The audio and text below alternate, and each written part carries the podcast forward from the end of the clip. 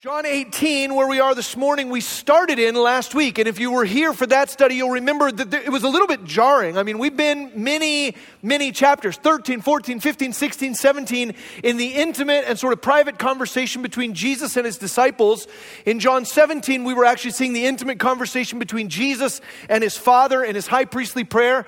And, and there's a sense in which, we talked about this last week, that as you're listening to this private instruction, Jesus preparing his disciples and by extension preparing preparing us for what it looks like to be his followers, that you kind of get lulled into a place of like, yeah, you know what? Everything's good. Everything's peaceful. Like God is in control and everything's going to be all right. You listen to Jesus pray. He prays for himself. He prays for his disciples. He even prays for us. And you just kind of, like, if you're like me, as we're reading these chapters and studying it, you're like, wow, this is so good. And then you get to John 18 and it's like the wheels come off the train, right? Are there, yeah, there's wheels on a train. The wheels come off. And, uh, and, and, what we've got in John 18 is we see the betrayal of Jesus by Judas, one of his disciples. We see the arrest of Jesus. And actually, when we pick it up here today, we see them binding Jesus and leading him off to trial. Now, Jesus will face three different accusers in the trial. He'll face a guy named Annas. Um, you might be a little bit confused even as we read it because they refer to both Annas and Caiaphas is the high priest. And you go like, which one is, it? who's the high priest here? It's a kind of an interesting story. Annas was the high priest, and he's the father-in-law, as it tells us, he's the father-in-law of Caiaphas, who was the current high priest. But the Romans had ousted Annas. They had basically taken him out of his role. And while they had done that sort of formally as Roman authority, and they put in several other high priests over time, uh, the Jews recognized that the high priestly role was one for life. So they would continue to refer to a guy like Annas as the high priest, even though the Romans wouldn't have recognized his authority. At that point, they were recognizing Caiaphas. But it's a title he would have retained. And most theologians and historians will agree that really Annas was still the power behind Caiaphas, even during this time. So that's why they both are called the high priest. It was sort of like we would still refer to George W. Bush or Jimmy Carter or any of those as president, even though they're not currently serving as president. Um, that's a title they would retain. That's why Annas is called the high priest here. Jesus is taken away. And we read this together in 12. It says So the band of soldiers and their captain and the officers of the Jews arrested Jesus and bound him. Imagine this for a second. Jesus, the creator of the universe, the one who upholds all things by the power of his word, bound by his own creation and carried off to trial. It's a, it's a stirring picture. First, they led him to Annas, for he was the father in law of Caiaphas, who was high priest that year. And it was Caiaphas who had advised the Jews that it would be expedient that one man should die for the people. Those of you who've been in this study of John with us over time, you'll remember that it was Caiaphas who said, This guy needs to die for the good of the people. He unwittingly prophesied a truth that he himself didn't even understand we recognize that in the story and the purposes of Jesus, it was absolutely essential for him to die for the good of the people, but that wasn't what Caiaphas meant by his initial prophecy. They take Jesus before Annas, and then what we see here is a, is a bit of a back and forth. So I love the way John has organized the section we're studying this morning because he juxtaposes the testimony of Jesus with the denials of Peter. And instead of just telling us the story of Peter's denials and then telling us the story of Jesus' testimony, he actually cuts back and forth. It's like a camera A, camera B, camera A, camera B. He goes back and forth between them. He shows us a little bit of Peter's denial, Peter lying essentially about who he was and what he believed. And then he shows us Jesus standing before Annas and absolutely clearly proclaiming the truth of who he had always claimed to be. And the reason John sort of puts these two sections together the way he does is he wants us to see the contrast. He wants us to feel the difference between Jesus absolutely admitting who he was and Peter denying who he was. He wants us to see that. He wants us to see the two side by side. And so we're just going to kind of work our way through here. It says in verse 13, excuse me, verse 15, Simon Peter followed Jesus, and so did another disciple. Since that disciple was known to the high priest, he entered with Jesus into the courtyard of the high priest. But Peter stood outside at the door, so the other disciple, who was known to the high priest, went out and spoke to the servant girl who kept watch at the door and brought Peter in. The servant girl at the door said to Peter, You also are not one of this man's disciples, are you? And he said, I am not. Now, the servants and officers had made a charcoal fire because it was cold, and they were standing and warming themselves. Peter also was with them, standing and warming himself. We see the first of his three denials here, and I want to draw your attention to a couple of things as we begin our study this morning. The first thing I want you to see is, is, that the circumstances, a lot of times when we read about the denial of Peter or when we think about it, we want to paint him as like this wicked, evil villain who does this abominable thing here. Like this is just the lowest of the low. Peter denying Jesus, like what could be worse? But I, I want you to press pause on that thinking for a second because that's not exactly what we see relayed here. What we see relayed here is a man who falls into a very similar trap to one that you and I fall into on almost a daily basis. People fail to give Peter recognition for being one of just a few disciples who didn't abandon Jesus at this point. In fact, uh, a couple of the other gospel writers will say that when Jesus is arrested, the other disciples flee. Peter didn't do that. This other disciple that's mentioned here didn't do that. They're still following along. They're still remaining relatively close to Jesus, even as he faces trials. But many times our minds go straight to his denial, and we ignore the fact that he's actually moving here with some purpose that has to do with allegiance. I also want you to note that when he denies Jesus the first time, that that's not a uh, that's not like a, a purposeful plan that he's sort of put into effect. This isn't a formal challenge. I'll say this as we look at the text here. I think most of us do pretty good with formal challenges, right? If you have a coworker or a family member who doesn't believe that Jesus is the Son of God, who doesn't believe that he rose from the dead, who doesn't believe that the Bible is true, when you have somebody that comes to you and says, I don't believe that's true, and I want you and I to have a debate about it, I think most of us do pretty good with formal challenges, right? When we can prepare ourselves, when we can do our research, when we know that there's an attack coming or when we're going to sort of face the Inquisition, I think we do a pretty good job. I think most of the time that Christians do really well when they're in a moment of crisis, right? And somebody puts a gun to their head and says, hey, deny Jesus. I think most of us would pass that test and we would not deny him. It's not those formal challenges, it's not those dramatic challenges that trip us up. The things typically that trip us up are things just like this this is just Peter walking into the courtyard of Annas' outer home. He's walking into a courtyard and it's just a servant girl. This isn't a formal challenge. This isn't something that was prepared in advance. It's not something that he was ready for. It's not something he anticipated. This is just a casual conversation. And this slave girl looks at him and she goes, Just to be clear, you're not one of the followers of Jesus, right? And it comes out so easy. No, I'm not. I think that happens to us a lot. It's not the formal challenges that trip us up, it's the informal inquiries, right? It's the casual exchanges. It's the places around the water cooler at work when somebody goes, Hey, what did you do this weekend? And you go, I don't know, just this and that. When in reality, what you did is you set aside time to come and worship the creator of the universe with fellow Christians. Those places where we have an opportunity to declare the truth, where we have an opportunity to articulate the truth of what we believe, where we have an opportunity to lift up the name of Jesus and present him to people around us. But instead, because it's just a casual conversation or an informal question, we dodge the truth Sometimes we say things that actually aren't true because it's just easier. We just sort of go with the flow. I don't think that what's happening here is a formulated plan on Peter's part to deny and reject his faith in Christ. I think what's happening is he just kind of gets caught off guard, and in a moment of being asked a casual question, he says the thing that's easiest to say. She asks a question leading to a, a no response. She says, You're not one of his followers, are you? And the easiest thing there is for him just to go, No, I'm not, and just kind of get through the gate. I think you and I have to be on guard. We have to be very careful because these kinds of casual interactions are actually way more prevalent than the formal challenges in our daily lives.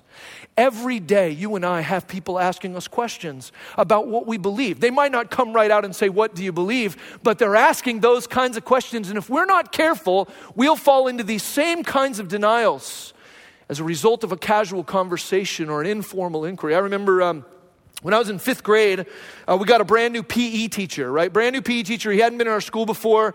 A lot of the teachers had been there for a long time. The students, we all kind of knew each other. And on the very first day of school, my fifth grade PE teacher, new guy, he shows up and he, he's got the roster for class. And he says, Okay, I'm just going to, you know, I'm just getting to know you guys. I'm going to call the names out. Let me know if you're here. And then I want you to let me know if there's another name that you want to go by, right? Now, what he meant was some of you are named Jonathan, but you go by Johnny, or some of you are named Susanna, but you go by Susie. In my head, he said, if there's another name you want to go by, let me know. And I thought, well, this is my chance, right? So uh, he calls off these other names, you know, Jonathan. He says, yeah, my name's Johnny. Susanna, yeah, my name's Susie. He comes to me, Darin McWatters. I said, yeah, I go by Scott, right? And all all of my uh, all of my classmates kind of look at me like what and i'm like that's, that's just what i'm going with that's what i decided he asked if there's another name we want to be called by it wasn't that I thought that through. I didn't really think through the ramifications of that. He asked a question, and it was just easy to kind of go, Well, you wanted to know if I want to be called something else. I'd kind of like to be called Scott. Now, to be fair, Scott is my middle name. So it wasn't like, you know, out of nowhere, but it was just, I'd kind of always been one of those guys who wished I had a nickname. Didn't you ever wish you had a nickname? Like somebody giving you something cool? And I'm not saying Scott is necessarily a cool nickname. No offense to those of you who are nicknamed that.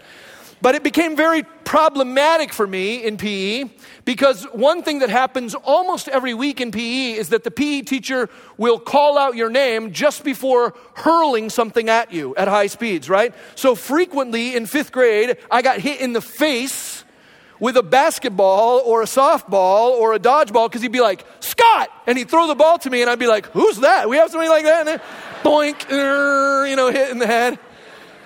Eventually, at the end of fifth grade, I, I, pulled him aside and I was like, Don't call me that anymore. Like, my name's Darin. I don't know why I told you that.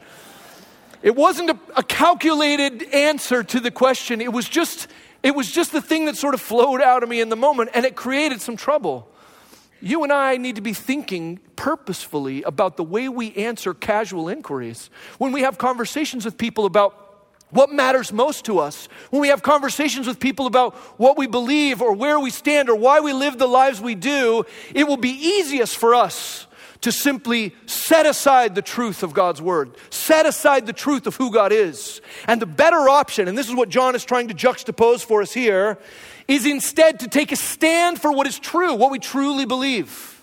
And so he gives us the pattern of Jesus. And I just want to rapidly here in the rest of this text, following that first denial of Peter, I want to look at the model that John gives us of Peter's response to Annas' question, excuse me, of Jesus' response to Annas' questions. There are five key things I want you to see in Jesus' response. So look at verse 19. It says in 19, the high priest then questioned Jesus about his disciples and his teaching. And Jesus answered him, I have spoken openly to the world. I have always taught in synagogues and in the temple where all Jews come together. I've said nothing in secret. Why do you ask me? Ask those who have heard me what I said to them. They know what I said. So Annas basically looks at Jesus and he says, We want to know about your disciples. We want to know how many disciples you've got. What are the kinds of things you've been saying to them? What sort of trouble are you inciting? And I love Jesus' response because his response to these questions is really simple. His honesty and his truth just goes on display. The first thing I want you to see is that Jesus says, Hey, everything you could want to know about me is visible, right?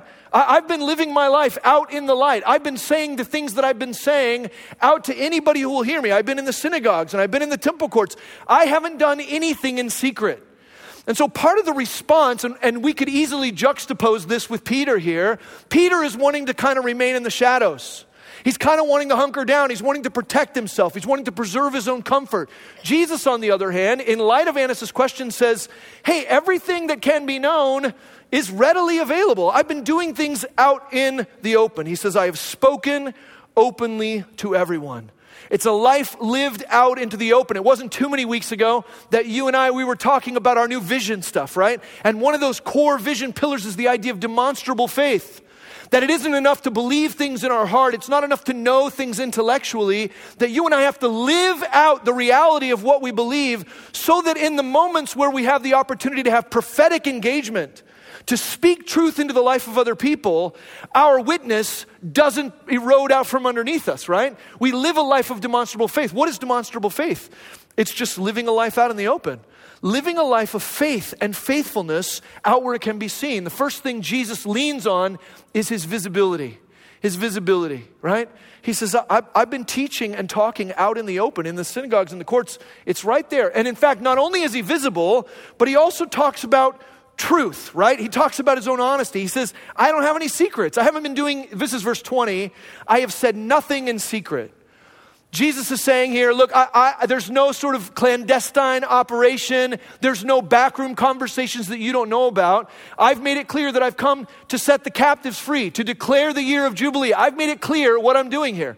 I've come to rescue people and turn them back to God. And I, haven't, I don't have any secrets. There's no sort of plotting or machinations behind the scenes. It's one of the things I actually love about following Jesus is that there's no secret knowledge, right? pastors and leaders, theologians, we don't have some like secret level of wisdom that if you stick around long enough, I'll let you in on, right? Everything that we believe, everything I believe, everything this church believes can be found in the pages of Scripture. And if it's not there, we don't believe it, right? That is the core of what we are doing and who we are following. It's written in God's Word, and there is no secret extra manual you're going to find once you've been around long enough. I don't have extra knowledge that you don't have. I don't have some secret insight that God's given to me as a shepherd that regular people can't have. I am a regular person, just like you. All of us have the ability to seek after Christ and to grow in the knowledge of Him and to uncover the truths of the Bible. The Bible is open to us. Jesus says, There's no secrets, there's nothing hidden, there's no, you know, private sort of machination behind the scene. It's all visible and it's all honest. He's visible and he's honest. Not only that, but then he points them, he points them back to those who've listened to him. He says in 21, Why do you ask me? Ask those who have heard me what I said to them. They know what I said. I love this because we just studied, not too long ago, we studied in John 17 that Jesus said to the Father, You've given me your word, and I have given your word to those that you've given to me, right? I've given them the words to say. Essentially, in John 17, you and I are commissioned, we are sent in the very same way that Jesus himself was sent. We have been called to articulate the very same message, we have been called to love the same way. And so I love here in John 18 that, that Jesus now says, Hey, if you want to know what I've been teaching, and you want to know who I am, and you want to know what I'm doing, the best way for you to find those things out is to talk to those who've been listening to me. Because it is now their message to communicate that truth. I like the fact that Jesus isn't publicly declaring it anymore. Why? Because he's handed that public declaration off to us. We are the ones who are testifying about what Jesus has said and who he is and what he's done. That testimony now is ours. We've been sent like Christ himself. So, here before Annas, Jesus doesn't spend a lot of time re articulating his message or re articulating the things that he said or going over it one more time. Instead, he says, You want to know what I've said? Talk to those who've been listening to me because they can tell you. They will tell you all the very same things. Jesus is not only visible, he's not only honest, but he's known. He lives a life out in the light. He's known to other people. They know who he is and what he has said. And there's a great reminder for us, again, as we juxtapose this with Peter. What's Peter trying to do? He's trying to remain in the shadows. What can be known about Peter isn't necessarily all that good. Remember, it was just moments ago that Peter took a sword and chopped off one of the slaves' ears, right? Jesus, Jesus recognized in that moment that if it had gone much further, Peter himself could be facing capital punishment. Peter's reputation isn't awesome. What is known about him isn't that great. Let me ask you this Do the people that you work with, the people in your family, the people in your neighborhood, do they know you? And when, when I ask you, do they know you, do they know what's most important to you? And that sort of begs the question what's most important to you? Because some of your neighbors and your friends and your coworkers may know you, but all they know is that you're an Angels fan, which is disappointing, right? I'm just kidding. I'm sorry. I, I couldn't, it seems dumb for me to say that now that the Dodgers are out, but whatever. I know, I know. Maybe the only thing that they know about you is that you're kind, or maybe the only thing they know about you is that you're funny, or maybe the only thing that they know about you, it, or maybe they don't know those things about you at all. Maybe there are people who look at you and they go, Yeah, I have some concerns about this person because I see the way he talks to his wife, or I see the way she talks to her kids, or I watch the way they conduct their business, or I see the way they drive in the neighborhood, or I watch the way they work as a fellow coworker in the place where we are. And, instead of it being a known witness for the truth of who God is and the transformation that God has done in you, maybe the testimony that you're living, the things that people know about you in your particular sphere of influence, are actually degrading your witness. They actually are working at counter purposes to the revelation of Christ. Peter doesn't want to be known. He wants to hunker down. He wants to hide. Why? Because he feels guilty. Because he hasn't made great choices in this case. So he tries to cover that up. He wants to stay in the shadows. He doesn't want what he's done necessarily to be known. But Jesus says, hey, what can be known about me is out there. You want to know about it? Talk to those who know me. Talk to those who've heard me. They'll tell you the same thing. Jesus is visible, he's honest, He's pure, excuse me, he's known. And then, fourthly and fifthly, he's pure and courageous. Look at what happens next. In 22, It says, when Jesus had said these things, one of the officers standing by struck Jesus with his hand, saying, Is that how you answer the high priest? So this soldier, this officer that's standing there, he hears Jesus say, Hey, if you want to know what I've said, ask the people who heard me. And then Jesus gets punched in the face, right, by one of these guards. Imagine for a second, right? Imagine the audacity. Like, I just think about punching the creator of the universe in the face, right? It's not a good day for this dude, right? He punches Jesus in the face, and then he goes on to say, That isn't how you talk to the high priest. Well, now, for the record, Jesus is actually the high priest, right? And not just in the Jewish tradition, Jesus is a high priest in the order of Melchizedek. It's like he's the top of the charts. And he just got punched in the face. But look at Jesus' response to that injustice, to that opposition. It says, when he had said these things, one of the officers standing by struck Jesus with his hand. Is that how you answer the high priest? 23, Jesus answered, If what I said is wrong, bear witness about the wrong. The fourth thing I want you to see in Jesus' testimony is that he's unafraid of justice. He's unafraid of justice, and I, and I find that to be rooted in his own purity. He's not worried about them finding out something about him that he's done wrong. In fact, he says, Hey, if, if I've done something wrong, point it out. You feel comfortable saying that to people? How comfortable do you feel looking at your family members and your neighbors and your coworkers and going, hey, if I've done something wrong, point it out. No, most of the time you don't make that declaration because you've done something wrong, right? The great thing about Jesus is that he's lived a holy life. He's lived a perfect life. There is nothing to accuse him for. But even for us, there's something really beautiful about living a life of integrity, living a life of purity, of honesty and visibility, so that we can look at our friends and neighbors and with Jesus say, if I've done something wrong, and sometimes we will have, if I've done something wrong, I'll own it right? If I've made a mistake, if I've said the wrong thing, if I've done the wrong thing, if I've gone the wrong direction, point it out to me because I don't get it right every time. That's the difference between us and Jesus. But again, Peter, to juxtapose his position, he denies that he's a follower of Jesus. Why? Because he doesn't want his wrongdoing to be brought into the light. Because he doesn't want justice. He doesn't want to be punished for his crime there, right? You and I have to be the kind of people who are seeking purity in our lives, who are living lives of integrity, so that with Jesus we can look at others and say, hey, if I've made a mistake, point it out. I want to know. I'll own it. We can move on from there. Not only that, though, look at what Jesus also says. He says, if I've done something wrong, he says, if, I say, if what I said is wrong, verse 23, bear witness about the wrong. But if what I said is right, why do you strike me?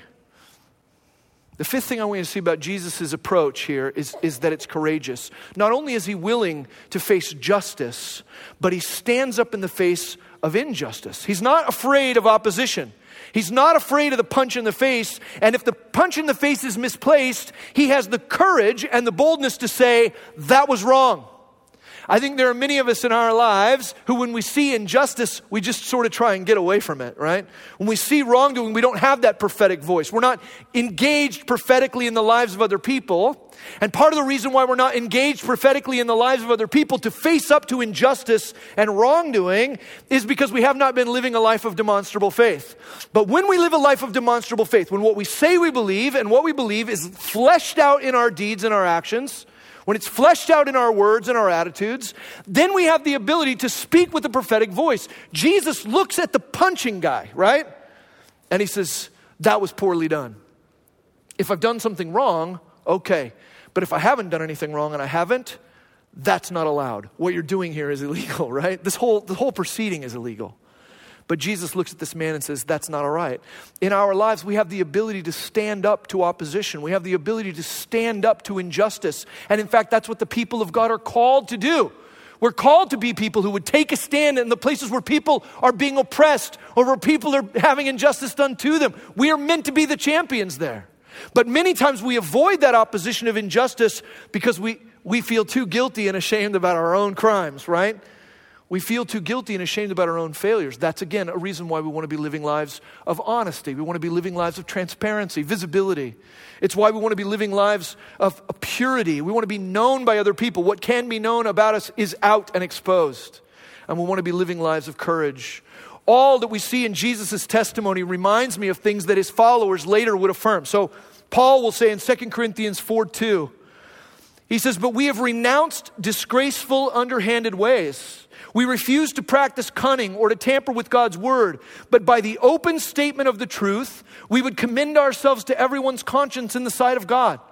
Paul says we're not trying to sneak around, we're not trying to do anything in secret or in private or in the dark. Everything we're doing, we commend ourselves to your consciences. What? By, by living honest, visible, known, pure, courageous lives. He'll say to, to Timothy in, in 1 Timothy 1 5, the aim of our charge is love love that issues from a pure heart and a good conscience and a sincere faith. I think the difference we see here in John 18 between Jesus and Peter is that what Jesus has is a pure heart and a good conscience and sincere faith. And what Peter has is a lot of fear. What Peter has is a lack of preparation for the questions that will come, sort of in, even inadvertently. Peter denies because, in some sense, he wants to stay in the shadows. He's nervous about what people will say or think.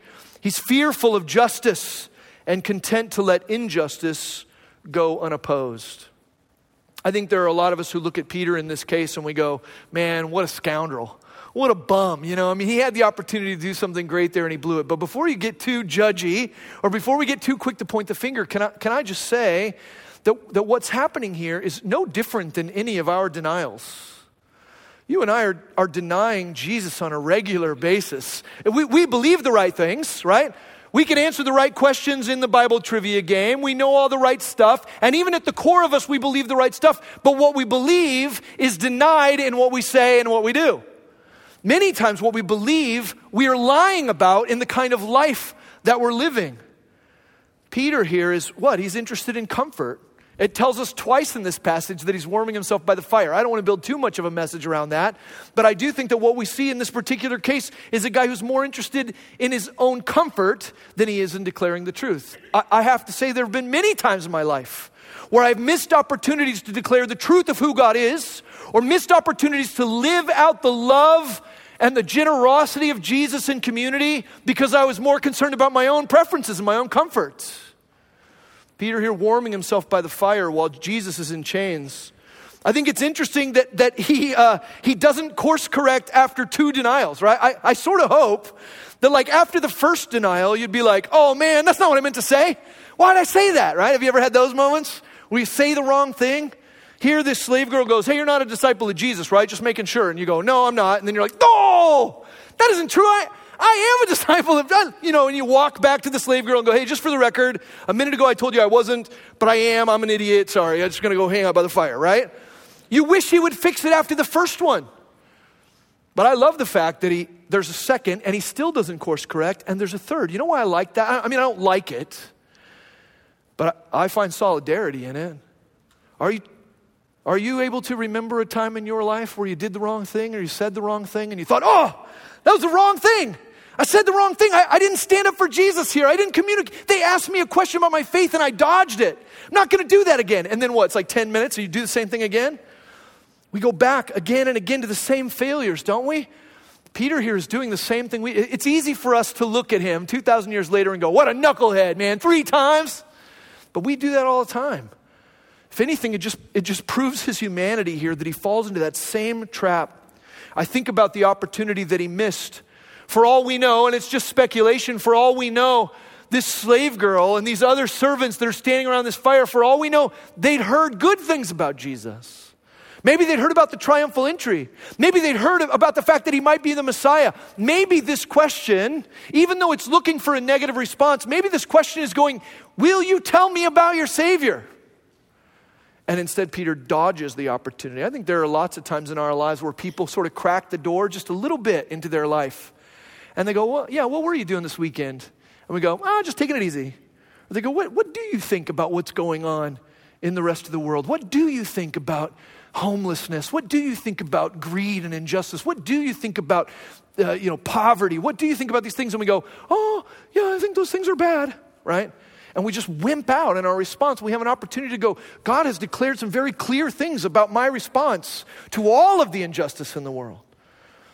Peter misses an opportunity, perhaps, to declare truth to these people who may have received it really well. He misses that. I want you to note, too, that when we try to protect ourselves, our selfishness actually exposes us. Let me say that again. When we try to protect ourselves, right? When we try to preserve our own comfort, our own sort of lurking in the shadows, when we try to protect ourselves, our selfishness actually exposes us.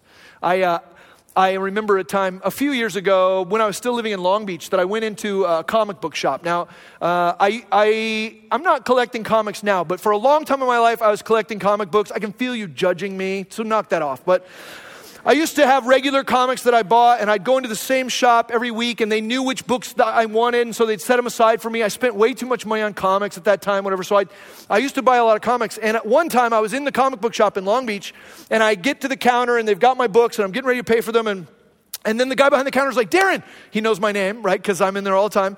He goes, Darin, I'm so glad you're here because we're shooting a television commercial today. Like the crew's in the back, they're getting it all set up, but we need extras. Like, would you be willing to be in our commercial? And you just, all you have to do is just do what you're doing. Like, come up to the counter and like set your books down on the counter like a customer, you know? And I was like, no, I don't think I can do that, right? Because what, cause what's running in my head is like, I don't want people to know that I'm a comic book guy, right? I want to be on TV, people looking at me and seeing me buying comics. Like, this is a thing I want to keep to myself. I got to live in this city, right? But what's going on there? I am a comic book guy. I want you to see that what, what Peter is doing here, what Peter is doing here is not renouncing his faith, he's lying about the truth of who he is. These denials are a lie about the truth of who he is. This isn't Peter turning his back on Jesus. This isn't Peter thinking, you know what, I don't think any of what Jesus told me is true. No, Peter meant all those things he already said. He was very passionate about all those things he already said. I mean, if, if, we want to just look at them for the sake of time this morning, Matthew 26. In Matthew 26, verse 30, it says, When they had sung a hymn, they went out to the Mount of Olives.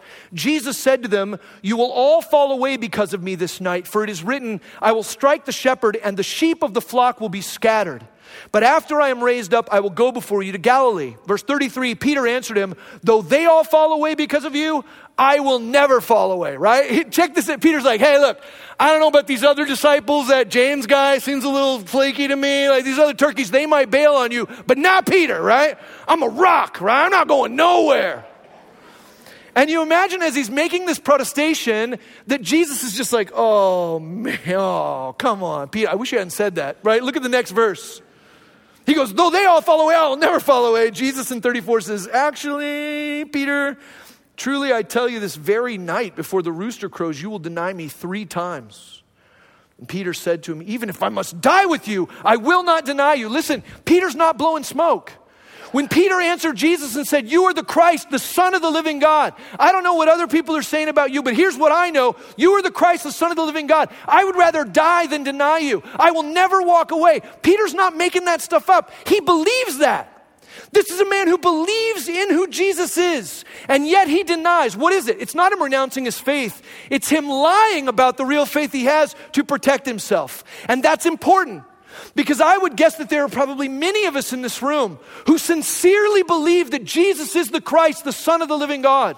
You believe that God created you with a purpose. You believe that you were created to glorify Him. You recognize that disciples of Jesus are called to lay down their lives and follow Him, to take up their crosses. You believe that we were gifted and called and equipped to serve in the church. You believe that we were called to make sacrifices, just like Jesus Himself laid Himself down. You believe those things in your core, and yet your life and your words lie about what you believe on a regular basis.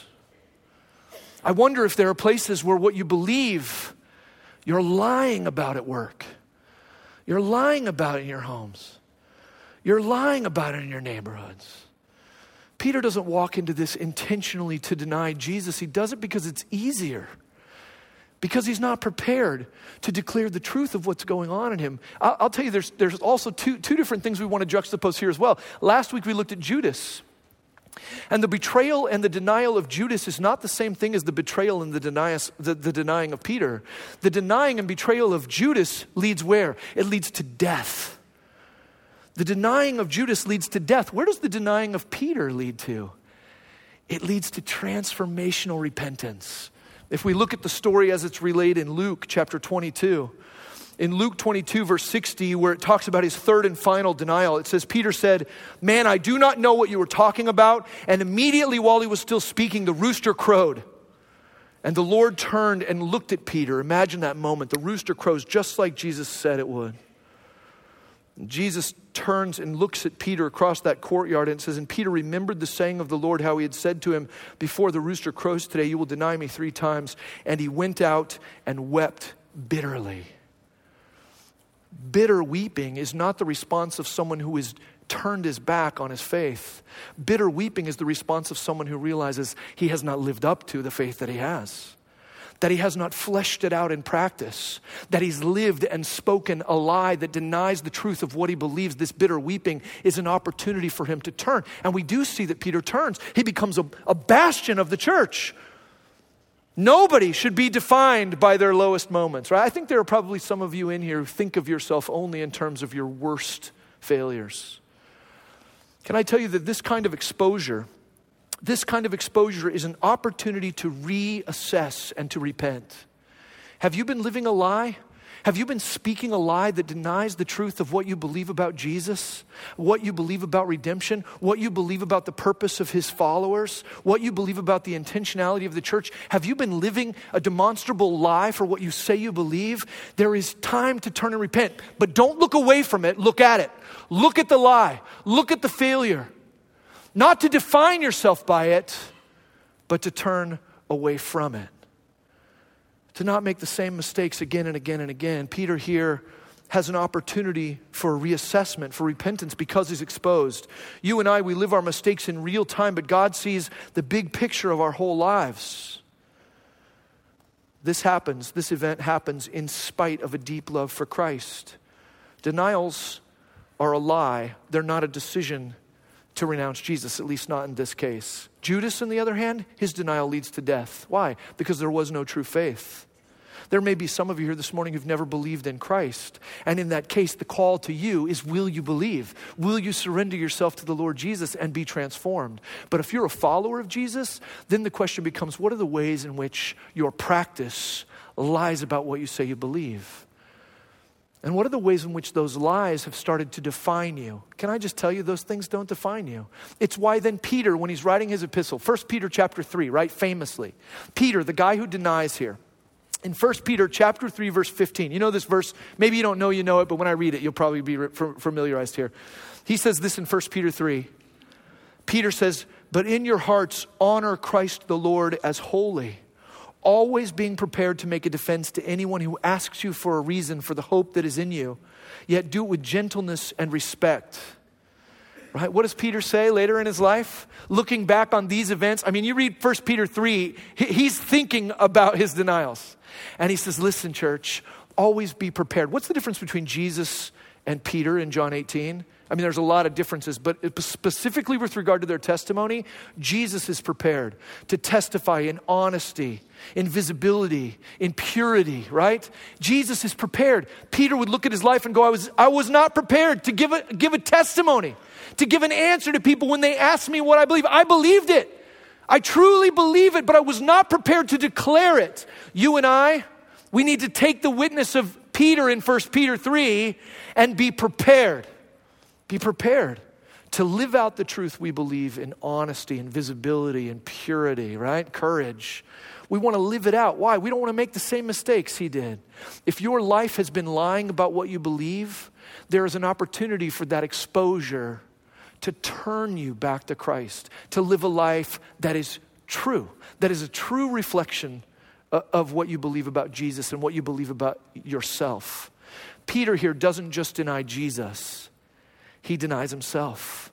My prayer, along with Peter in 1 Peter 3, is that you and I, who are followers of Christ, would not live lives that deny the truth of who we are, but that we would live lives that are an honest reflection of who God has created us to be and what He's shown us in His Son and in His Word. If you believe these things are true, then live that truth in your words and deeds. Would you pray with me?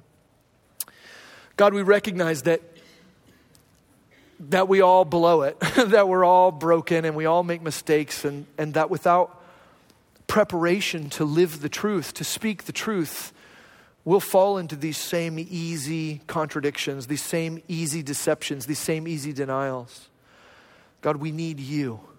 We need you all the time, day in and day out. We need you to set a good example for us, to empower us by your Spirit, to remind us of the places where we've been false. Would you empower us and guide us and direct us to live lives that are true, that are a true reflection, and not to deny you in the way we live our lives? We pray those things in Jesus' name. Amen.